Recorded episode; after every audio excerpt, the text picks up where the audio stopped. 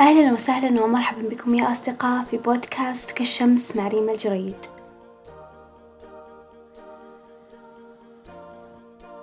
حلقتنا اليوم بإذن الله بعنوان تيه عند قائمة التخصصات. وهذا الحلقة أقدر أقول فيها أنا مستهدفة للناس اللي في الجامعة متخبطين. إذا يقعدون في تخصصهم أو ما يقعدون هل يكملون هل ما يكملون. آه وللمتخ... والخريجين الثانوي برضو اللي جالسين يبحثون عن التخصص المناسب اللي يكملون فيه دراستهم الجامعية.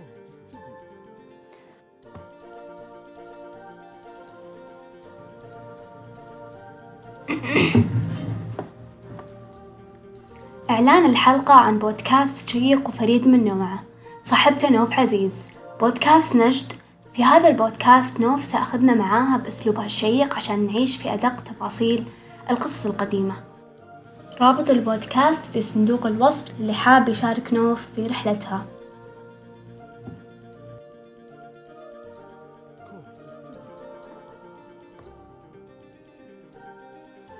في إحصائية سووها في السعودية تقول ثمانية وأربعين من الطلاب دخلوا تخصص ما يبغونه. ونص هذول الثمانية وأربعين خمسة وعشرين بالمية يكرهون تخصصاتهم. تخيلتوا كمية الناس اللي جالسة تعيش يوم ورا يوم تداوم في محاضرة ورا محاضرة تدرس مواد تختبر اختبارات في تخصص. مو بس ما تبغاه في تخصص تكرهه في تخصص جالسة تعيش عذاب وجحيم معاه. طيب وش نسوي؟ سوق العمل يتطلب هذا التخصص أو يبغى هذا التخصص. وإن لو رحت للتخصص اللي أنا أبغاه ما له مستقبل وما راح ألقى وظيفة ولا راح بصير دراستي كلها ما لها فايدة. فأدرس أربع سنين وأنا كاره التخصص وكاره نفسي بعدين أتخرج وأتوظف وينزل لي راتب أحسن من إني أدرس في تخصص ما له مستقبل. بكل بساطة وكل سهولة أنت تقدر تختار التخصص اللي تشوف له يعني مستقبل. واللي له سمعة زينة واللي الناس لما يدرون إنك أنت أخذت التخصص بيقولون واو ما شاء الله وكذا. وتقدر تختار الشي اللي أنت تحبه. وهنا بقول لكم إيش الفرق. لو تلاحظون كل شخص مميز في العالم وكل شخص ناجح في العالم مستحيل إنه قاعد يسوي شي هو ما يحبه. سواء هو مثلا مارس وظيفة أصلا ما لها علاقة بتخصصه الجامعي وتميز فيها أو إنه درس شي هو مرة يحبه تميز فيه وكون شركات ونجح. صدقني إذا أنت بس تبحث عن راتب وحياة مرة حلوة بنظر الناس ما في مشكلة أمشي على كلامهم وادخل تخصص أنت ما تحبه عشان ترضيهم. بس بالأخير تخسر نفسك بتعيش حياة أقدر أقول كئيبة. طبعا حسب حسب أنت وشخصيتك لكن بتعيش حياة تهمك فيها نظرة الناس همك وش قالوا وش ما قالوا وتبدأ تنسى نفسك. تنسى نفسك تنسى أنت مين أنت وش تحب أنت وش تكره أنت وش مميزاتك وش هواياتك وش الأشياء اللي تبرع فيها. ربي خلقنا وعطى كل واحد مننا ميزة وقوة هواية مختلفة عن الشخص الثاني. أحمد شقير يقول لا تجي وتحكم على طائر لأنه ما يقدر يسبح. وبرضو لا تجي تحكم على سمكة لأنها ما تقدر تطير. كل واحد مسخر للشي اللي خلق له. نفس الشي إحنا كبشر. كل واحد مننا عنده ميزة. محتاج بس يعطي وقت لنفسه يتعرف على نفسه عشان يقدر يشتغل على هذه الموهبة حقته. ويعيش حياة يحبها ويرضاها وفي نفس الوقت يقدر يتميز في المجتمع ويقدر يحصل الراتب اللي يبغاه والحياة اللي هو يبغاها. صدقني الشي اللي كلنا نعرفه إن الناس مستحيل تترك أحد بحاله. بتتكلم عليك وبتأذيك لأنك اخترت نفسك واخترت الحياة اللي أنت تبغاها لكن بالنهاية هذه حياتك. تحمل شوي سنة سنتين ثلاث أربع لين تتخرج لين بعدين أنت بعدين تلقى الشي اللي أنت تحبه وترتاح له. في برضو مقارنة. في ناس أو مو مقارنة لو نبغى نقول مثلا فرق بين طموح وطموح. في شخص مثلا يقول أنا بدرس دبلوم سنتين وبعد سنتين بأتوظف وظيفة راتبي خمسة ستة وبتزوج وبكون عائلة وبعيش حياة بسيطة بعيدة عن الناس. وبسكن في المزرعة حقت أبوي. وفي واحد ثاني يقول لا أنا أبغى أدرس بكالوريوس في تخصص آه نوعا ما صعب وبكمل دراسة لأنه هو يحب هذا التخصص بكمل دراسة عليا بعدين وبصير راتبي ممكن يوصل عشرين ألف وأكثر. هل نقدر نقول مثلا أن الشخص الأول غير طموح والثاني طموح؟ لا. بس بكل بساطة الثاني يفضل الحياة البسيطة والثاني يبغى حياته تكون عظيمة أكثر أو يبغاها تكون لها يعني ميزات أكثر. بالنهاية شوف أنت إيش تبغى. هل أنت تبغى حياة هادية؟ بسيطة ولا تبغى حياة حياة كبيرة مليانة. هل تبغى راتبك مثلا يكون بشكل معين ولا تبغى تكون راتب جدا بسيط وتقدر تقضي وقت أكثر مع أهلك؟ اختار أنت وش تبغى. الحياة فتحت لنا أبواب كثيرة لا تنحصر آه، في باب معين أو في طريق معين يعني بس عشان فلان ولا علان مشوا على هذا الطريق. أنت اصنع حياتك بالطريقة اللي أنت تبيها. مدامك مو قاعد تسوي شي حرام ولا غلط ولا تأذي في أحد. خذ راحتك وسوي اللي أنت تبغاه واللي تشوفه يريحك. في عام 2017 تخرجت من الثانوي. ولما تخرجت زي زي كثير من الطلاب ما كنت أعرف إيش أنا أبغى. احتفلوا فيني أهلي وأقاربي. وأعطوني هدايا للتخرج وانبسطت وكذا. بعدين جاء الوقت اللي أحدد فيه أي تخصص بختار التخصص اللي بقضي فيه أربع سنوات أو سنتين مهما كان إيش هذا التخصص. قعدت أسأل نفسي أنا وش أحب؟ أنا وش أكره؟ وكنت في حيرة. وكان الناس حولي يعطوني نصايح. في ناس تقول لي اختاري تخصص كذا إنه مرة له مستقبل ادخلي حاسب ترى الاحتياج له كثير. ادخلي أي تخصص علمي المهم مو أدبي لأن حرام أنتي بالثانوي علمي. يعني أنا كنت بالثانوي علمي مو أدبي فيكون حرام تضيعين سنتين من عمرك بعدين بالأخير تدخلين تخصص أدبي في الجامعة. لكن اللي حبيت أبين للناس إني أنا دخلت تخصص علمي في الثانوي عشان تنفتح لي جميع التخصصات في الجامعة وأختار أي تخصص أنا أبغاه. ما أكون محدودة بتخصص معين لأني حتى في فترة الثانوي ما كنت أعرف أنا إيش أبغى أدرس. جلست مع بنت خالتي الجامعية أرتب رغباتي قالت لي إيش أكثر تخصص علمي تحبينه؟ قلت ممكن رياضيات. حطيت الرياضيات الرغبة الأولى في جميع الجام... في جميع جامعات الرياض. وبعده رتبت باقي التخصصات العلمية كلها. يعني باقي التخصصات العلمية التخصصات الحاسب العلوم الطب وغيرها وكل أنواع التخصصات. بعدها أول تخصص أدبي حطيته تخصص خدمة اجتماعية وكان رغبة أربعة عشر قدمت وكان تقريبا بين التقديم وبين القبول شهر. فهذا الشهر كنت كل ما أصلي أدعي وأقول يا رب اقبلني في التخصص اللي يناسبني في الجامعة اللي تناسبني.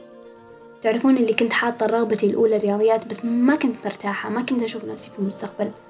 مدرسة رياضيات أو إنه أح يعني أنا أحب التدريس بس ما أحب الرياضيات لدرجة إني أمارسها كمهنة. أحب الرياضيات كمادة أدرسها في الثانوي لكن ما أحبها كمادة أدرسها في المستقبل. ما أستمتع فيها ما أشوف نفسي واقفة قدام الناس وقاعدة أشرح لهم وأوصل لهم أفكار بمتعة وبحب.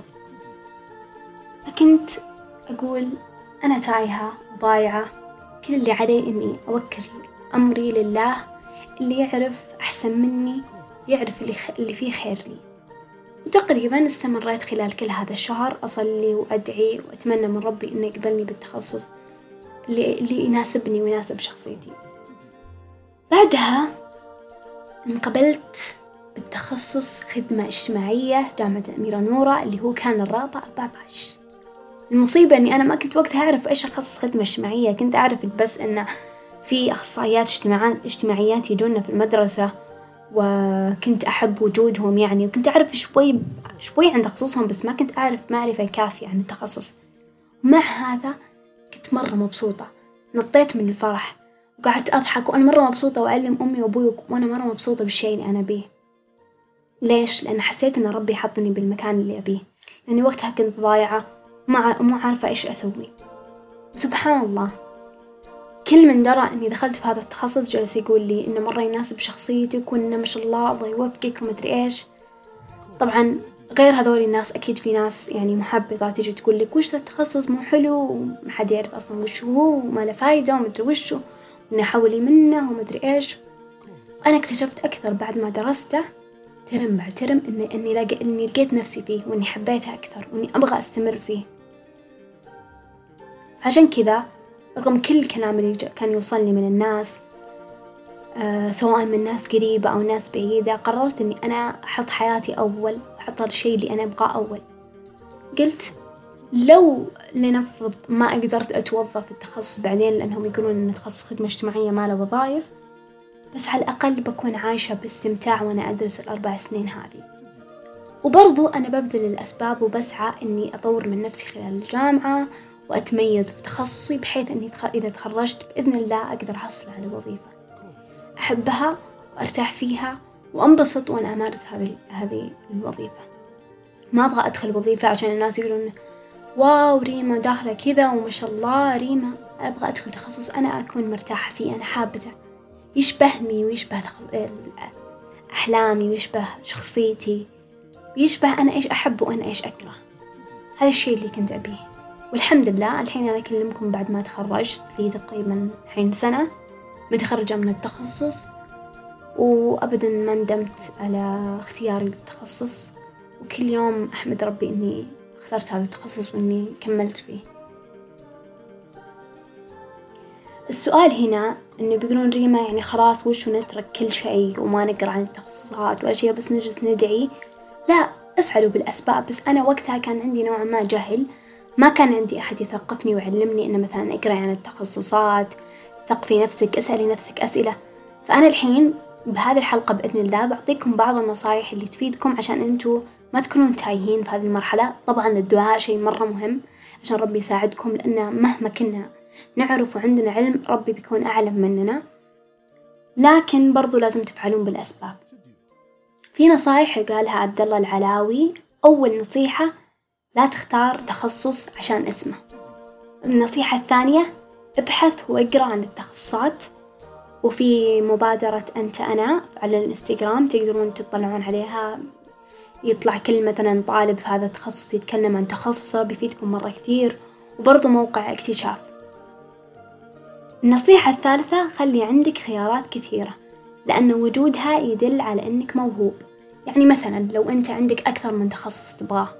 أكثر من هواية. هذا مو معناته إنك شخص مشتت، صح إنه بتشتتك شوي بس هذا معناته إنك شخص موهوب إنك لو حطيت في أي مكان تقدر تتميز فيه، لكن حاول إنك تقنن الخيارات حقتك بمعرفتك لنفسك، اقرأ عن التخصص أكثر تخيل إنك موجود فيه، لا تحكم على التخصصات من المسلسلات أو من الأفلام لأنها ما تكون واقعية مية بالمية، اقرأ عنها واسأل طلاب التخصص وثقف نفسك من هالناحية، النصيحة الخامسة اختيار التخصص ما هو قرار مصيري، في كثير ناس يعتقدون إنه خلاص أنا اخترت تخصص معناته إن خلاص حياتي كلها بتنبني على هذا التخصص. وهذا غير صحيح، في ناس كثيرة متوظ متوظفة في وظايف ما له علاقة بتخصصها، فلا تحس إنه خلاص حياتك انتهت بمجرد إنك دخلت تخصص ما تبيه.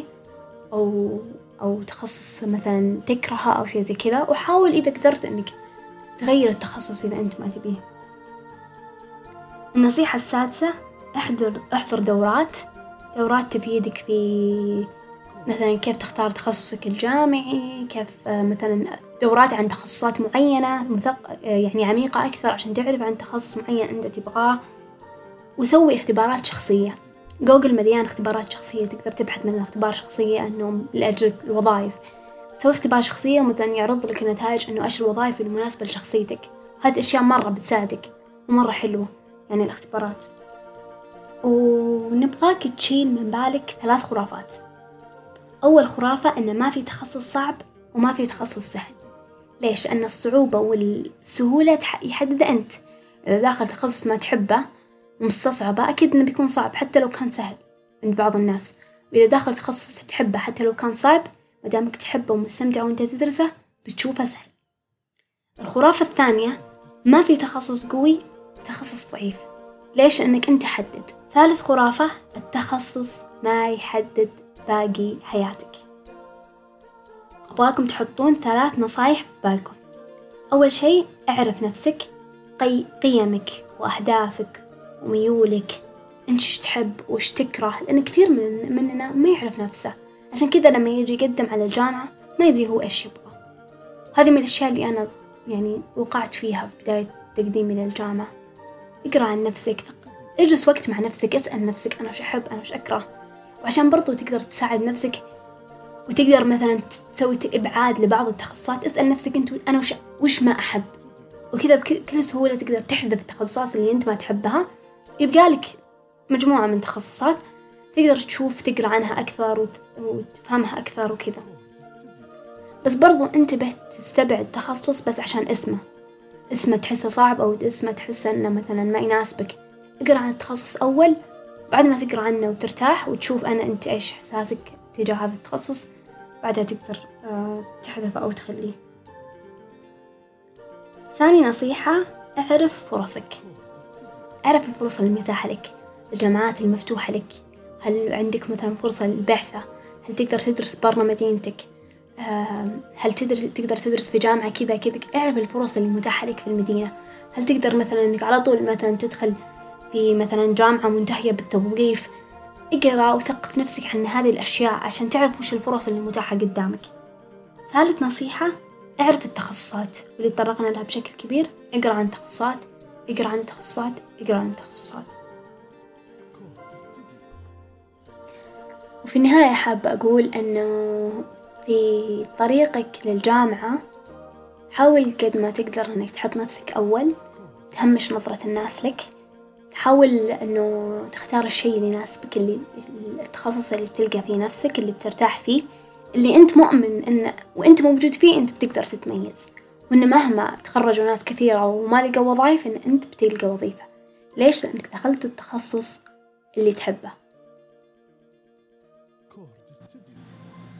لا تنسون تقييم البودكاست في أبل بودكاست ومشاركة الحلقة مع أصدقائكم إذا عجبتكم.